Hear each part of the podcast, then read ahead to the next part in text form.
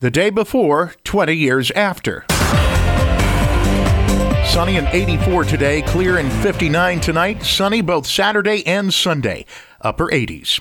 Your complete forecast is coming up. In the MaxxSouth Broadband News and Weather Center, I'm Chris Davis. Here's what's trending. 150 to 200 feet wide. Oh my God! Oh, the next building there's just another blew one. up. Oh my God! Oh my God! Another Oh, plane the heat. just flew I in. Feel the explosion is incredible. ABC Radio Oh, News, God. September 11th, 2001. Watch it. believe this. And where were you? Yours truly, the radio guy, was in the ninth grade here at Kosciusko High School. I was in Mississippi Studies class, Mississippi History. Mr. Blaylock was my uh, was my teacher, and someone had came in and you know motioned for him to come to the door. Breck Riley. As soon as he turned the TV on, we saw the smoke, and then we saw the second plane uh, fly into the uh, fly into the tower. and at that point that we knew that, that our lives were uh, forever changed. I think everyone knew at that exact moment that that was a terrorist attack uh, and that, that, that our nation was under attack. Congressman Michael Guest serves on the Homeland Security Committee and represents Neshoba County and parts of central and east Mississippi and D.C.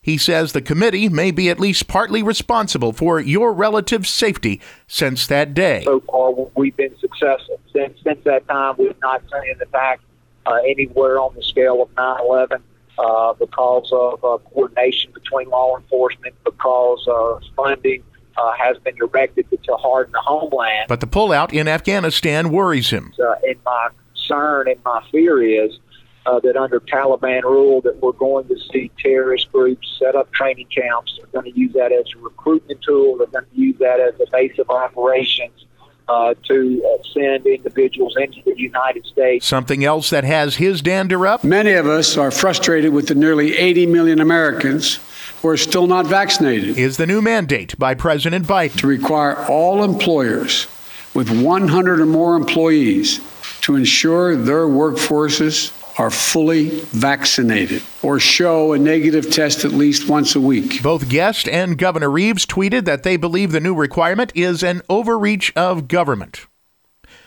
Kosciusko actually gets to play some football We are excited to finally be to a game week. with a trip to Lewisburg in North Mississippi. Head coach Casey Orr. They've been very resilient. Kids are resilient. They they can overcome a whole lot more than we give them credit for, and they've done a really good job since we've started back practicing. You can catch the SERVPRO Coaches Show at breezynews.com and the game on Breezy 101.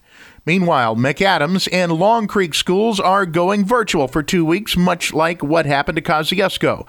Attala County Schools says on their website that it starts today and they resume in person classes starting September 24th.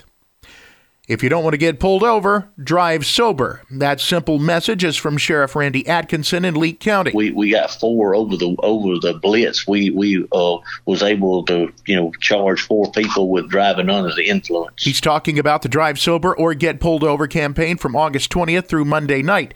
He says he believes those campaigns are effective at reminding you not to drive buzzed or drunk, and that if you think the checkpoints are a violation of your rights, It's all in the public's interest to be able to protect them. You know, what about their rights? The people that wants to be protected and wants law enforcement. What about their rights? Atkinson says he looks at it in a respectful manner to both sides.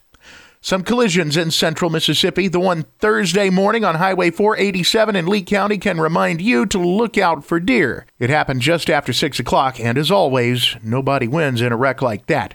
And nobody was hurt, but the building when a car ran into the CVS in Kosciusko yesterday just after 11 a.m. Got to watch those brakes, though. The East Central Warriors lose to the Mississippi Delta Trojans 16 to 14. The Holmes Bulldogs losing to Hinds in Raymond 21 to 14. Leake Academy hoping for a win tonight against a new opponent, Union. everything's kind of fresh. There again, but that's also a, a fun aspect of the game, is that it is fresh. Nobody knows, and so you're getting out there for the first time. Head coach Brian Pickens on the South Group Cox Coaches Show. The Rebel record is now 2 and 1. Everything you need to know about high school football in Central Mississippi at Kicks96news.com, Cruisin98news.com, and BreezyNews.com. In the MaxxSouth Broadband News and Weather Center, I'm Chris Davis.